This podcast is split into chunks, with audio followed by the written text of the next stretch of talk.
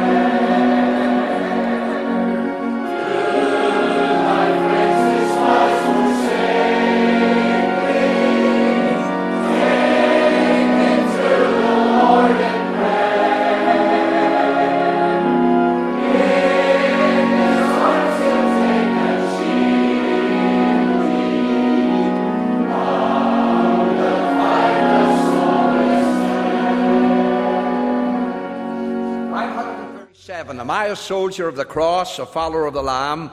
And shall I fear to own his cause or blush to speak his name? Let's sing this, our final hymn, before we have the opening hymn this evening.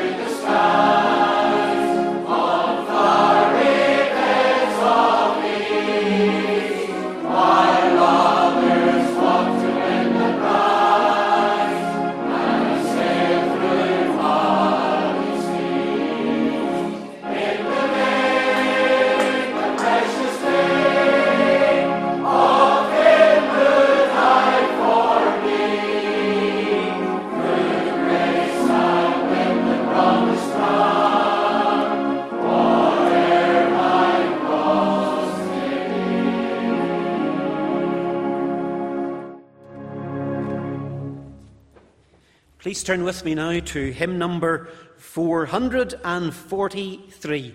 Thank you very much indeed, Reverend McCrae, for leading the singing. We really, really appreciate you taking the time to come and be with us tonight.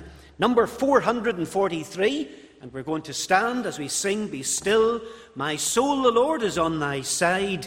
Bear patiently the cross of grief or pain. 443.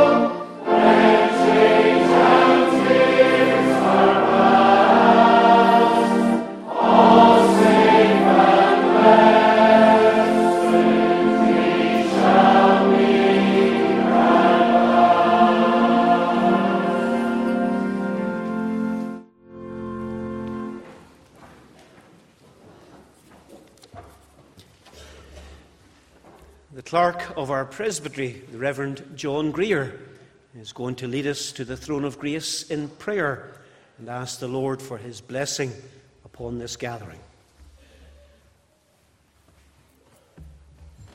Can we all bow together, please, and let us lift up our hearts unto the Lord. Our eternal God and our loving Father in heaven, we bow before Thee this night in Thy holy presence in the name of thy Son, our Lord Jesus Christ.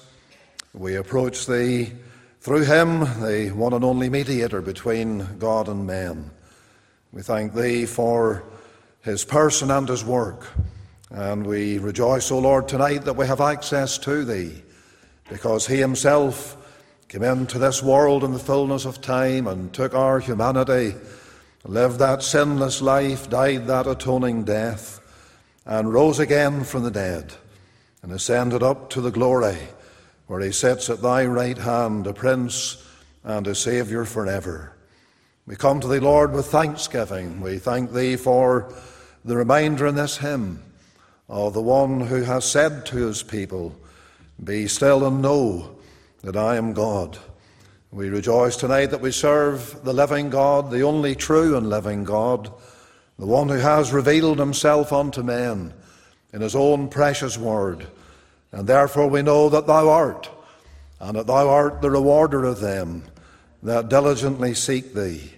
O Lord, we're glad tonight that we don't meet here to gather for some time of speculation or human investigation after God. We thank Thee that we have Thy Word, that infallible book, from which we are Uh, taught and guided and directed in all the affairs of life. Lord, we thank Thee that Thy Word indeed is a light unto our feet, a lamp unto our paths. Lord, let us know the reason why we have gathered here this evening.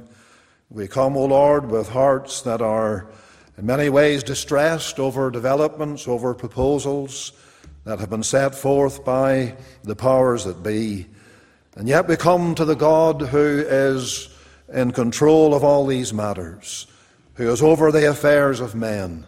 And we thank Thee, O Lord, that in a time such as this, when many matters are coming before us and many developments are taking place in the uh, place of government and rulership, that would cause our hearts to be distressed. We can lift our minds away to the one who is in full control, the one who is sovereign, the one who knows the end from the beginning. And Lord, we call upon Thee tonight to remember Thine own name and the name of Thy Son, and the truths of the gospel and the liberties and freedoms that we have inherited as result of gospel preaching and Bible teaching even here in our own little land. And Lord, we pray tonight that Thou wilt remember this meeting as it takes its course.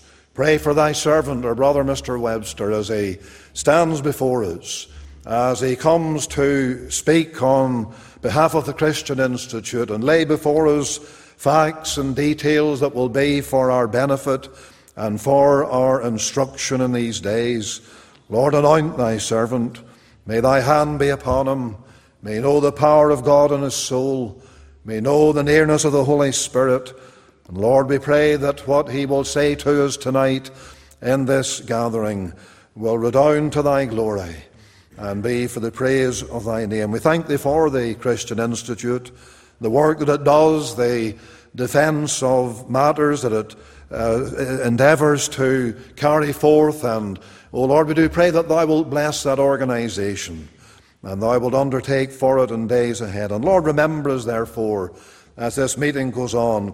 May thy hand be with us. May thy power and thy glory be manifested among us. Lord, we pray that thou wilt remember days ahead. We pray that the guidance given tonight to parents, to teachers, to those who have authority over children will be of such a nature that they will gain wisdom, that they will know what to do in certain situations how to handle these matters.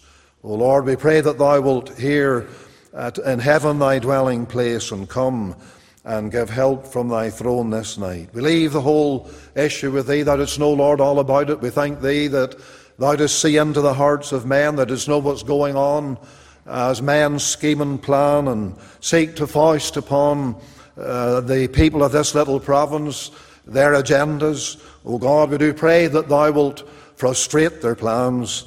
And thou wilt come, Lord, and deliver us from all of these nefarious schemes that have been drawn up. And Lord, give us deliverance in these days. Oh Lord, we pray tonight for a breath from God. We pray, Lord, that the Holy Spirit will be poured out upon Christ's church in this land. And we pray, O God, that Thou wilt revive the hearts of the saints, and Thou wilt move mightily among the unconverted. And Lord, we long that there might be a great ingathering of precious souls, a mighty awakening among the ungodly. And Lord, how we pray that through that Thou wilt demonstrate Thy power.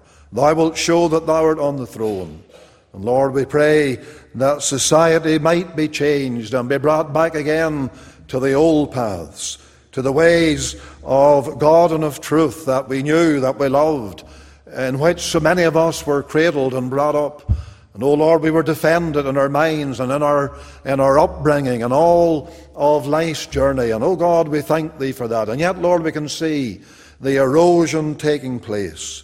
And we therefore pray for a moving of God to turn the tide and to bring us back to those blessed uh, foundations that we love and that we cherish. So, Lord, hear us tonight.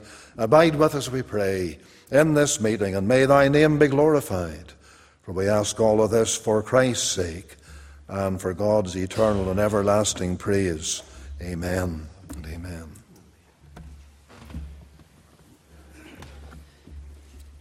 Hymn number 462. This is going to be an offering hymn. And could I just say to you, if you didn't come prepared for an offering, please do not feel upset, annoyed, or worried about that. The, the reason we are taking up the offering is to support the work of the Christian Institute. So everything lifted tonight will go towards the work that they do to support them. They have many challenges and some very expensive cases to take on to defend God's people and the Lord's cause.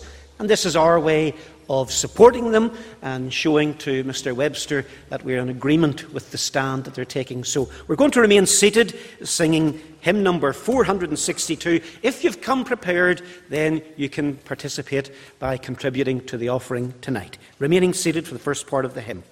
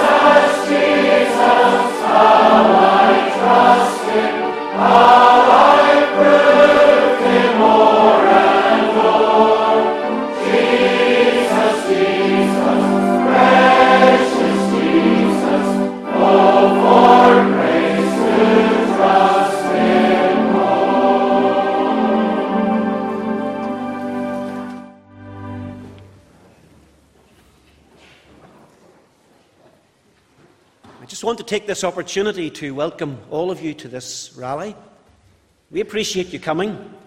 It's Saturday night, it's a busy time, and many getting ready for the Lord's Day, and you've taken the time to travel here to Martyrs and to be with us. So we thank you for that.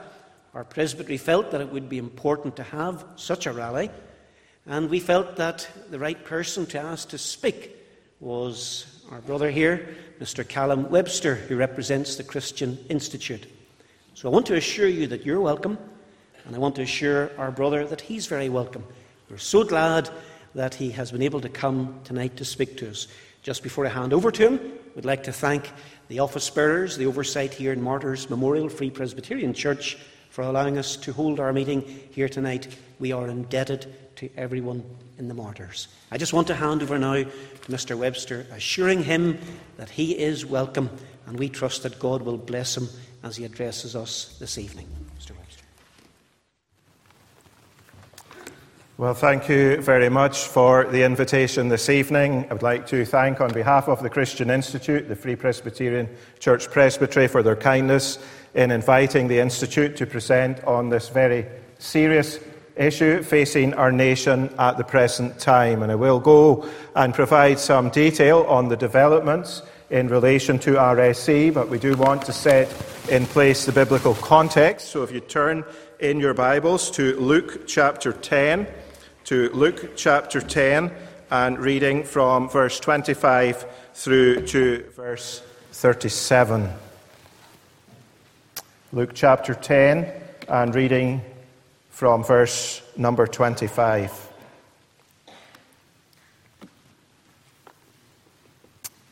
And behold, a certain lawyer stood up and tempted him, saying, Master, what shall I do to inherit eternal life? He said unto him, What is written in the law? How readest thou? And he answering said, Thou shalt love the Lord thy God with all thy heart and with all thy soul and with all thy strength and with all thy mind, and thy neighbor as thyself. And he said unto him, Thou hast answered right. This do, and thou shalt live. But he, willing to justify himself, said unto Jesus, And who is my neighbor? And Jesus answering said, A certain man went down from Jerusalem to Jericho and fell among thieves, which stripped him of his raiment and wounded him and departed, leaving him half dead. And by chance there came down a certain priest that way. And when he saw him, he passed by on the other side. And likewise a Levite, when he was at the place, came and looked on him and passed by on the other side. But a Samaritan, as he journeyed, came where he was, and when he saw him, he had compassion on him, and went to him and bound up his wounds, pouring in oil and wine, and set him on his own beast, and brought him to an inn, and took care of him. And on the morrow, when he departed, he took out two pence, and gave them to the host, and said unto him, Take care of him, and whatsoever thou spendest more, when I come again, I will repay thee. Which now of these three thinkest thou was neighbor unto him that fell among the thieves. And he said, He that showed mercy on him. Then said Jesus unto him, Go and do thou likewise. Well, may God bless to us this reading from his word, for this is a very famous parable. It's a parable that you may have even heard unbelievers referring to. These well known verses have picked up a lot of baggage over the years. And so, as Christians, we need to be careful not to bring preconceived ideas to this portion of Scripture, because the context here in verse 25 is a man coming to the Lord Jesus Christ and asking how he can earn his own salvation, asking how he can inherit eternal life. This man was asking about salvation by works. And when the Lord Jesus Christ pointed this man back to the law, the expert lawyer was able correctly to reel off the summary of that law in the two greatest commandments. This man knew his law, and apparently he thought he had kept that law. So the man saw himself as well on track for eternal life. But this man's view of the two great commandments was far too limited. In reality, like every one of us, this man had not kept either of these laws. And so the Lord Jesus Christ, in response to the man's question, seeking to justify himself, was to puncture that self righteousness. The Lord Jesus Christ makes it clear that neighbor is a far wider category than this expert imagined it to be. The parable was a reality check. This expert could not earn his own salvation. He had misunderstood, he had drastically underestimated the standard he was called upon to meet. And this man had already fallen short. This man needed a Savior, as you and I also need a Savior. And for us as Christian believers today, these great commandments still apply, not as a means of earning salvation, for salvation only comes to us through faith in the Lord Jesus Christ, but they apply as the standard by which you and I are called to live as saved people. Both our love of God and our love of our neighbour stem from God having first loved us. And so the Lord Jesus Christ makes the crucial point about the breadth of neighbour, and that is an important point for us still to understand. Just like the expert in the law of Moses, we too so often wish to place limits upon who is our neighbour. We too so often seek to justify ourselves. But in this parable, the Lord Jesus Christ shifts away the question from who is my neighbour. He makes clear the real question we ought to be asking is who can I be a neighbour to? Who can I treat in a neighbourly way?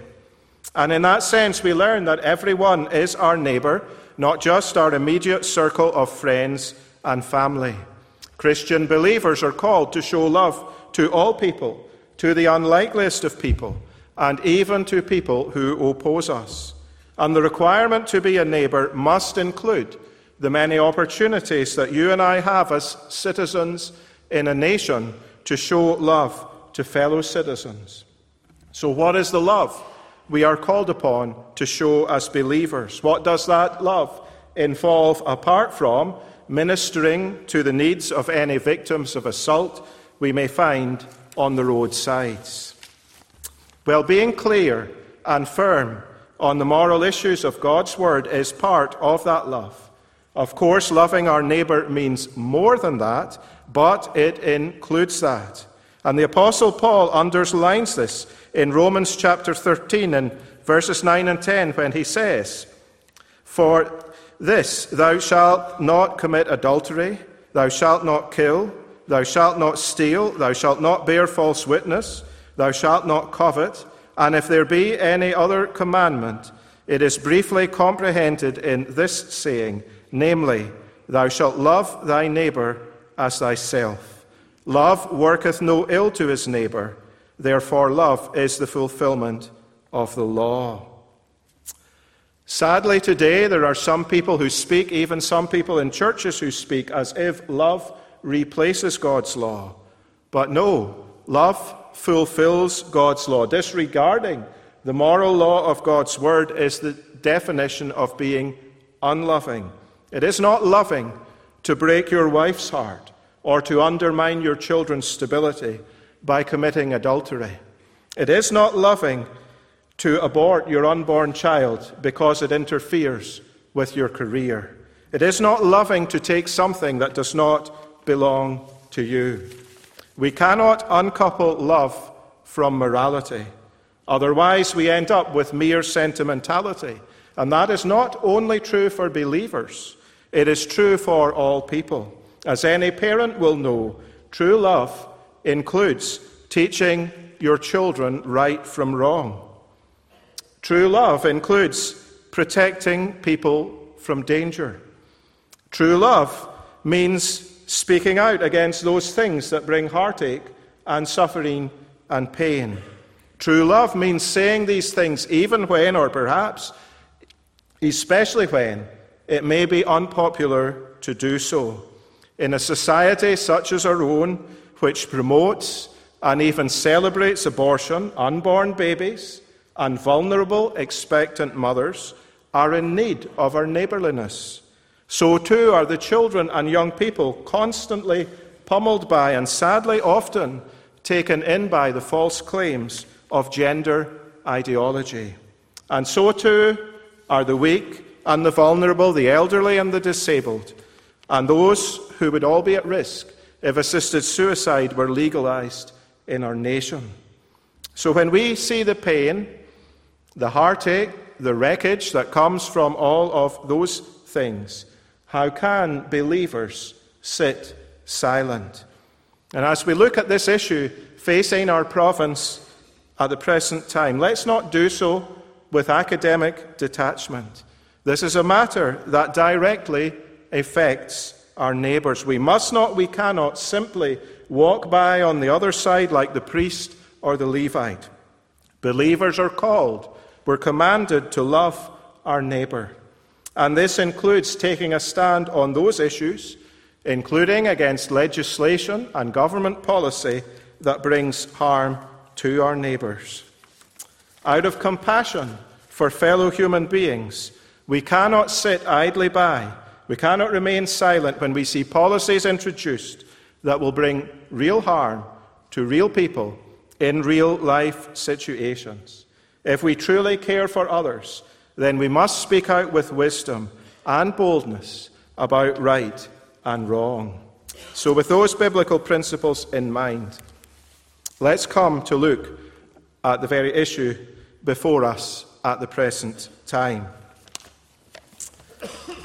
Scripture is clear that Children are a precious gift from God, they're a heritage from the Lord, and it's parents who are given responsibility in Scripture for teaching and training their own children. It's a wicked thing to put stumbling blocks in the way of a child or to incite a child to do evil, and therefore, sexually explicit teaching in the classroom or the promotion of false ideas about gender ought to concern Christian believers, especially Christians who are parents. Changes to relationships and sexuality education here in Northern Ireland in post primary schools are generating controversy. And so, as Christians, we need to be informed about what is happening, to pray, and to respond in a wise and a strategic way. So, what is the situation at the present time? Well, schools at the present time have liberty to develop their own RSE policy. The law sets out some limited content which must be taught in post primary schools. That's already the case. But the schools develop that in line with their own policy.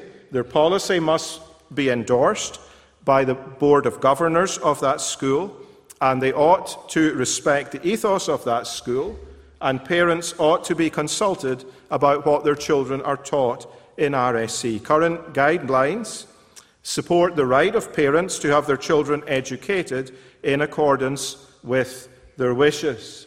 Many schools in Northern Ireland were started in history by churches, but a hundred years ago were transferred to the state on an understanding that a Christian ethos would be respected. But in June of this year, the Secretary of State for Northern Ireland, Chris Heaton Harris MP, introduced the Relationships and Sexuality Education Northern Ireland Amendment regulations at Westminster. And sadly, MPs voted overwhelmingly by 373 votes to 28 to impose those regulations. The regulations have added requirements into the statutory content for RSE in post primary schools, and that addition to the minimum content in post primary school RSE requires that pupils receive age appropriate, comprehensive, and scientifically accurate education on sexual and reproductive health and rights, covering prevention of early pregnancy and access to abortion. The regulations also require the Department of Education to set out parents' rights to withdraw their children from this teaching and to issue guidance ensuring that pupils receive this education on sexual and reproductive rights and the prevention of early pregnancy and access to abortion, and also that the education received by pupils be age appropriate, comprehensive, and scientifically accurate. And the new guidance must be in place by January of next year, and it will be mandatory for all state funded post primary schools. So there is a very real risk of activists exploiting those new requirements to impose explicit teaching and materials on all schools. Several state funded bodies are already campaigning for this. Some of you may be aware that earlier this year, a panel appointed by the Department for Communities at Stormont publicly criticised the teaching of RSE as it is currently carried out, and the panel included representatives from the Rainbow Project, Transgender NI, and Her NI, which is an organisation advocating on behalf of lesbian rights.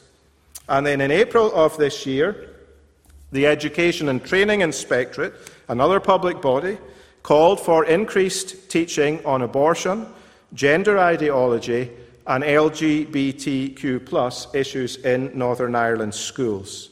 And in June, the Northern Ireland Human Rights Commission, within a week of the regulations being laid at Westminster, published a report calling for all elements of comprehensive RSE to be compulsory in schools here. The Human Rights Commission, in their report, criticised schools for teaching abstinence from sexual activity outside of marriage and faithfulness within marriage. It also questioned whether children should be allowed to express views that disagree with the LGBTQ plus agenda. The Commission's report made negative comment about two thirds of schools in their study because they had referenced pro life values in their RSE policies. And it's not just public bodies who have been campaigning for this change here in Northern Ireland. There are politicians who have also been advocating for it. The Alliance Party has publicly welcomed the new RSE regulations and the requirement, in particular, to teach about access to abortion in post primary schools. Alliance Education spokesman Connie Egan, MLA, said that she had already been preparing a private member's bill at Stormont to introduce a standardised RSE curriculum across all Northern Ireland schools. And the SDLP welcomed the changes too, stating that they had long been advocating for compulsory and comprehensive relationships and sex education to be introduced in our schools. And Sinn Féin described the current RSE arrangements as completely inadequate, claiming that they did not address gender identity sufficiently. So there's considerable momentum for these changes, both from politicians and from public bodies here. Well, the Christian Institute is aware of schools in both Scotland and England where explicit materials have been introduced into classrooms under the banner of comprehensive RSE. In some cases, children have been taught that any sexual activity is acceptable so long as it has consent. And contentious gender ideology has been presented as fact denying the biological reality of male and female. RSE was made compulsory in schools in England in 2020, and many schools there are inviting external organisations in to take classes on that topic or to provide teaching material and lesson plans. Some of them have promoted extreme ideologies and materials. Earlier this year, Conservative MP Miriam Cates commissioned a report uh, highlighting evidence of unsuitable material and sexual indoctrination on a widespread scale in English schools. And some of the examples her report highlighted are too graphic to describe in a meeting like this. But in response to Miriam Cates's report, the head of Ofsted, Amanda Spielman, warned that children were being taught sex education lessons that had no basis in biological fact. Pupils in some secondary schools in England were being taught that there are more than a hundred different genders. On the Isle of Man, in February of this year, the Manx government suspended all sex education lessons on the Isle of Man and launched an inquiry after 11 year old pupils were being taught that there are 73 different genders. And other 11 year old pupils were given very graphic and explicit lessons on sex education.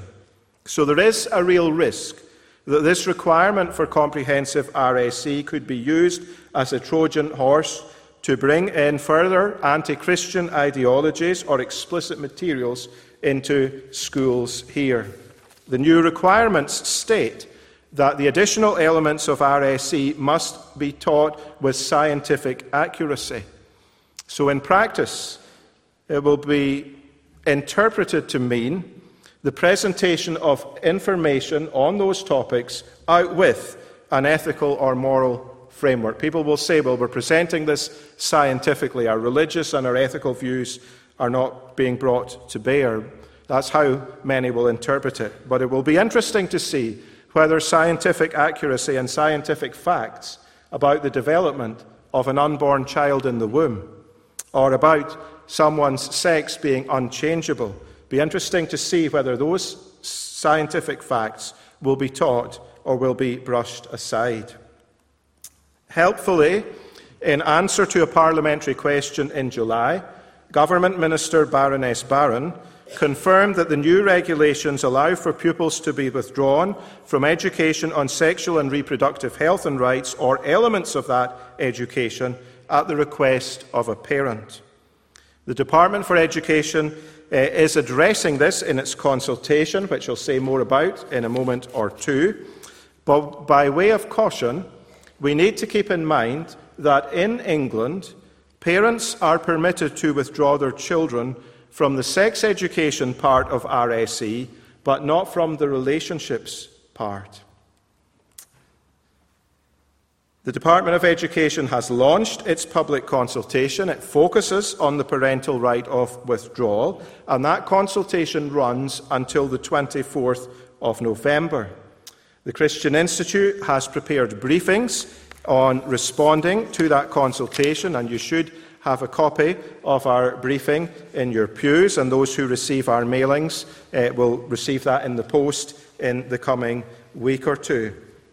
We must also pray regarding this. Pray for a clear and a wise response from parents, from teachers, from school governors, and from the public opposing the teaching, the compulsory teaching of gender ideology or the use of explicit materials in comprehensive RSE.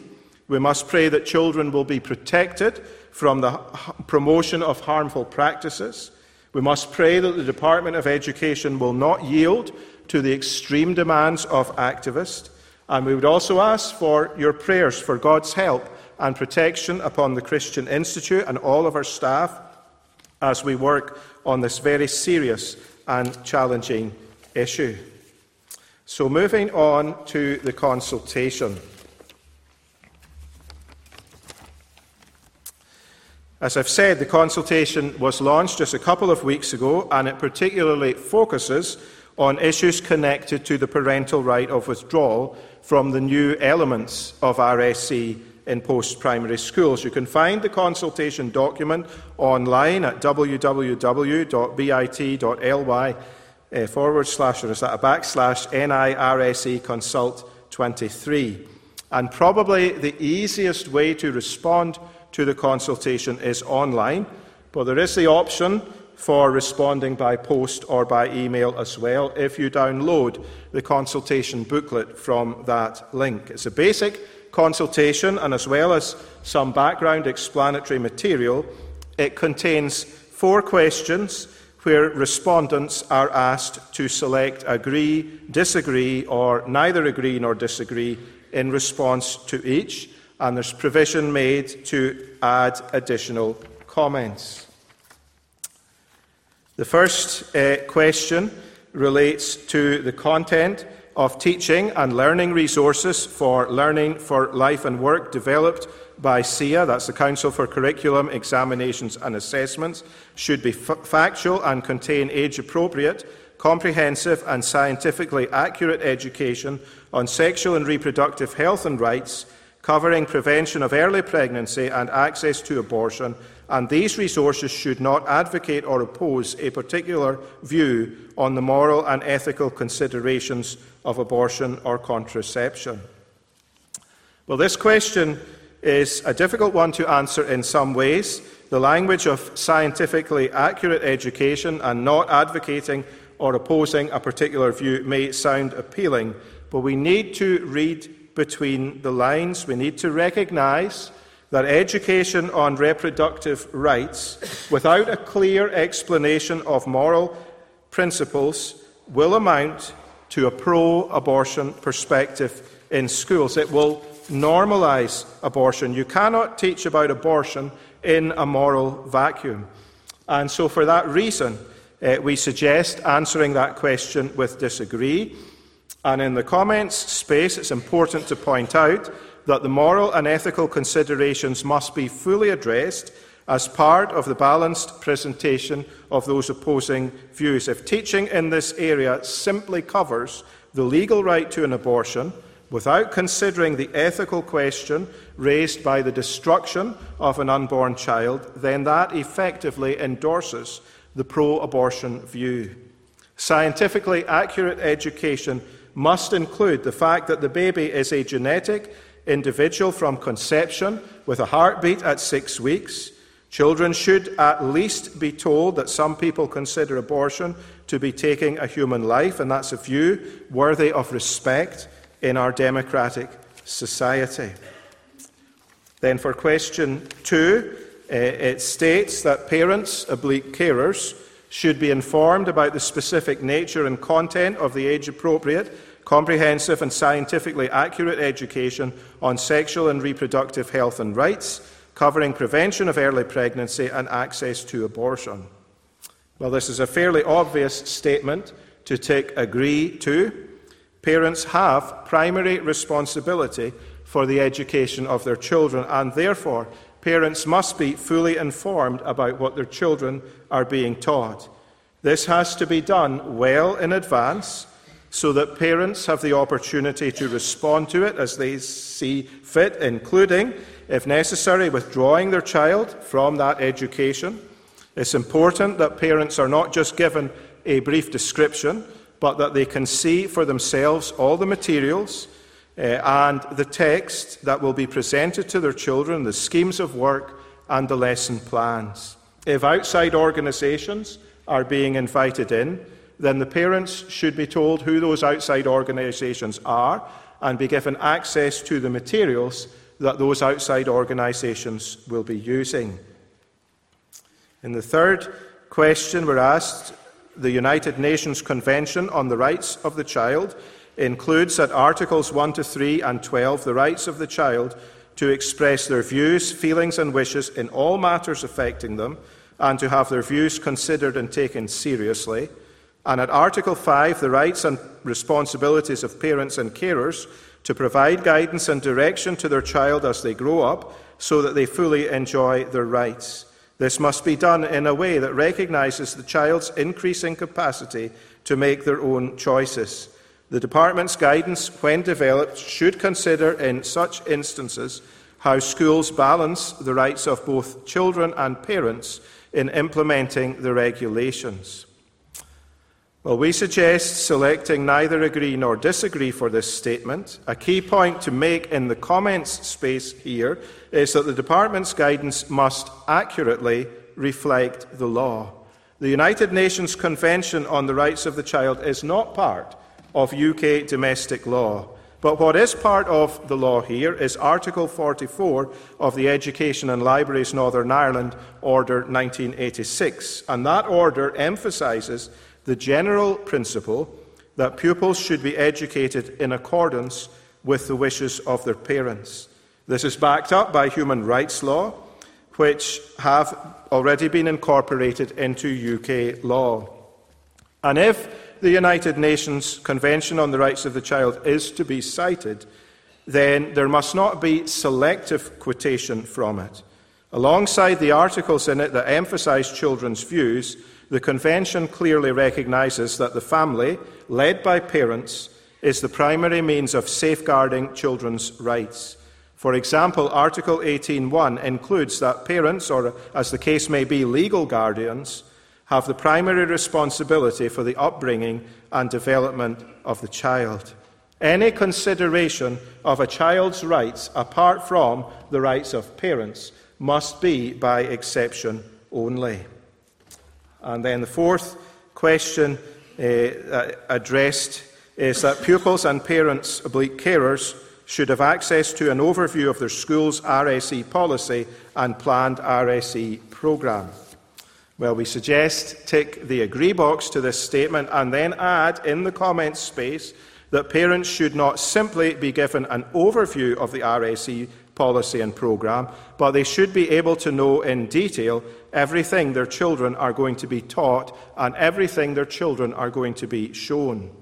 More than that, parents should be consulted when RSE policies are drafted or revised and be given a real and meaningful input when the school's plans are being formulated.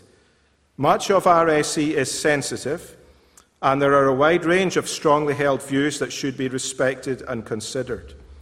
So that's a whistle stop tour through the consultation document. That's all I have time to give in relation to it this evening. Uh, but if you take away with you the information sheets, they will give you guidance uh, and more detail about how to respond. The only thing we'd ask is please try to respond in your own words. Don't copy out the text word for word uh, from our guidance sheet. Please do respond in your own words and encourage others to respond too. So, just as I close, uh, you might be asking for a couple of practical things that we can do in relation to this. These issues are unpleasant, and I've sought to describe it in a very diplomatic way this evening. Uh, but these and the issues the Christian Institute deals with do affect our families, they do affect Christian believers in the workplaces and in schools, as we've seen this evening. And so, as Christian believers, we need to be informed about what is going on. There are many things we can do to be informed. You can read the papers every day, you can go through government consultations on the websites of different departments. You can read the minutes of council meetings online, but most of us don't have the time to go through that level of detail. So there are easier ways to be kept informed. If any of you don't already receive the updates the Christian Institute produces, we have in your pews left little cards like these, and on the table at the door, and also on the literature table in the tea and coffee room upstairs, there's a basket like this, and if you want to receive our mailings, you can drop your completed card into one of the baskets. I know a lot of people here already get our mailings, that's fine. You don't need to sign up again. But for any who don't, this is an opportunity to be added to our free mailing list. And those who receive the mailings already, I'm sure, will testify. They're informative, they're helpful, they do keep you up to date with what is going on. We must pray in regard to those issues. Uh, I have referred to that already. Do be praying particularly about the RSE consultation at the present time, but do pray for those issues facing our nation generally. When the consultation closes, that is not the end of the matter. This issue will develop and unfold in the coming months and years that lie ahead, and we ought to pray for those ruling our nation that they would rule uh, in a way that protects gospel freedom and liberty of conscience, and not in a way that would undermine the family as God has designed it. I have spoken here before on 1 Timothy chapter 2, where believers are called to pray for kings and for all that are in authority, that we may lead a quiet and peaceable life in all godliness and honesty. We're told to pray for those ruling the nation so that we would have the freedom to live in a godly way and the freedom to share the gospel in public.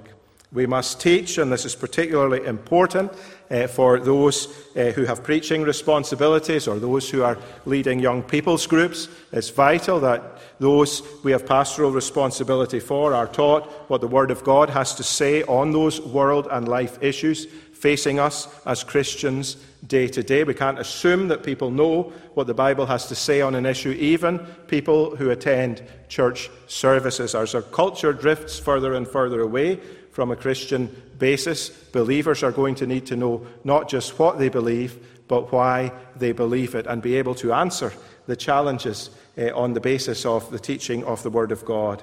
And the Institute also encourages people to write uh, in response to the issues challenging us, and particularly at the present time in response to the consultation. We will be sending out that guidance uh, to people who are on our mailing list free of charge. So uh, if you didn't get a sheet tonight but you want to get those updates or you want extra copies for our friends, make sure you're signed up to receive them and do pass uh, those sheets of information on to other Christians, other concerned parents who may respond as well. We can be sure that those who are advocating a more liberal approach in response to these issues will be responding and submitting detailed um, letters to the consultation. So we, as believers, must be writing and defending that which is true as well for the glory of God and for the good of our neighbour, especially for the good of our children.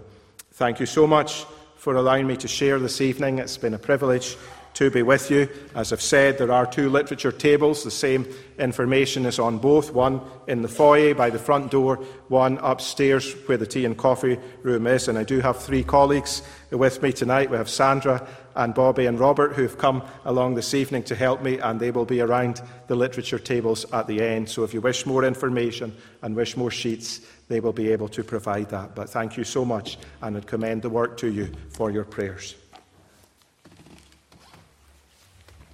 I'd like to thank on your behalf tonight our brother Mr. Callum Webster and the team that are supporting him this evening in coming and speaking to us on this most vital of topics. I know that our brother and the whole Institute has spent hours up in Newcastle, I believe her brother was, ensconced for a number of days this week, uh, poring over the consultation document. And so we know that the response here is considered we know that it's structured, uh, we know that it's insightful, and above all, we have biblical opinion being represented. Now, in some way, and this is what our brother has indicated here, the work and the struggle begins here. And he has indicated how we ought to pray, how we need to teach, and also how we need to get the pens out or get onto the computer and write and submit. So it's not enough, not enough to think that, all right, Christian Institute have done the homework. Uh, we have been able to come to a meeting like this. Uh, that's wonderful. It's all done. This really is the beginning. And it is going to be a battle, it will be a struggle. And every soldier and warrior of the cross is necessary. Uh, so please do help, do get involved. Do take the time, put yourself about, and get the consultation filled in, and as has been said, in your own words. There is literature, plenty of it available tonight uh, from the Christian Institute, as indicated, out here in the hallway, upstairs as well, and also from the Christian schools in our denomination. There is literature available too, out in the hallway, and please do take that uh, before you leave. And I'm glad that her brother did say tea and coffee. Because, yeah, there's not a big McDonald's style supper uh, veal tonight. Upstairs, we do have tea and coffee, and you'll get a few biscuits as well if you're up in time. So please make your way through when the meeting is over. Heavenly Father, we thank Thee for the opportunity of coming and meeting together in this fashion tonight. We thank Thee for the Word of God that has been read and that has been announced in our presence here this evening. And we do pray that we'll not be like those who would be like the persons who see the need, close their eyes, walk by on the other side, hoping the Good Samaritan is going to come and he will do the necessary business when the difficulty and the problems are on hand. And Lord, we pray that thou tonight will stir up our denomination, stir up many other denominations as well, wherever the word of the gospel is proclaimed, where there is that care and that heart for the children. We pray that thou wilt cause a united front to be gathered together on this vital issue. Lord, if we knew nothing about the detail and the fine detail that the Institute has been uncovering and working their way through, and we thank Thee for their efforts there. But if we knew nothing about that whatsoever, we would know the nature of this whole programme by the identity of those who are supporting it. When we see the political parties have been mentioned in this speech tonight, and know the viewpoint that they espouse, uh, know the kind of principles that they have pulled from under the feet of parents in our society already, know the kind of immoral practices that they have supported. And it's really not that long ago when some of these parties would have had men and women of a moral conscience, would have stood up on issues against abortion, against homosexuality, against transgenderism, and yet one by one the ranks have been whittled out. People have been taken out, forced to comply with the new drift of those parties, forced to toe the line, or otherwise they are going to be put outside of that party. They will be denied a voice. And so we recognize where they are taking our country, where their votes have been stacked up in the past, how they're itching for Stormont, no doubt, to be reinstituted so that they can vote, so that these measures again will be brought into the detriment of our children. And so we see here the gates of hell. We know who they are. They have identified themselves. They're of their father the devil. The lusts of their father they will do. He was a murderer from the beginning, abode not in the truth. And when he speaks, he speaks of himself, he speaks a lie, because there is no truth in him. But Lord, we are confident tonight that we're resting and we're leaning on everlasting arms. We're not depending on the arm of our flesh. We know we have a responsibility here. We must do all we can. We can but try. We can do what thy word would educate us to do, and that we want to do and promise to do before God. But Lord, we know the arm of flesh is at best so very weak. But hast thou not known? Hast thou not heard? That the Lord, the everlasting Lord, the Creator of the ends of the earth, he fainteth not, neither is weary. There is no searching of his understanding. He giveth power to the faint, and to those who have no might, he increaseth strength. We're told, as a matter of caution, even the youths shall faint and be weary, and the young men shall utterly fall, but they that wait upon the Lord, they shall renew their strength. They shall mount up with wings as eagles. They shall run and not be weary. And they shall walk and not faint. And so we pray that we will learn to wait upon thee in prayer. That we will, according to thy bidding, and through care of our children and grandchildren, that we will listen to the teaching of thy truth, that we'll put it into action in the family home, and we will influence others all around, and we will write and the little, the little we can, Lord, let us do for thy glory, for the preservation of our children.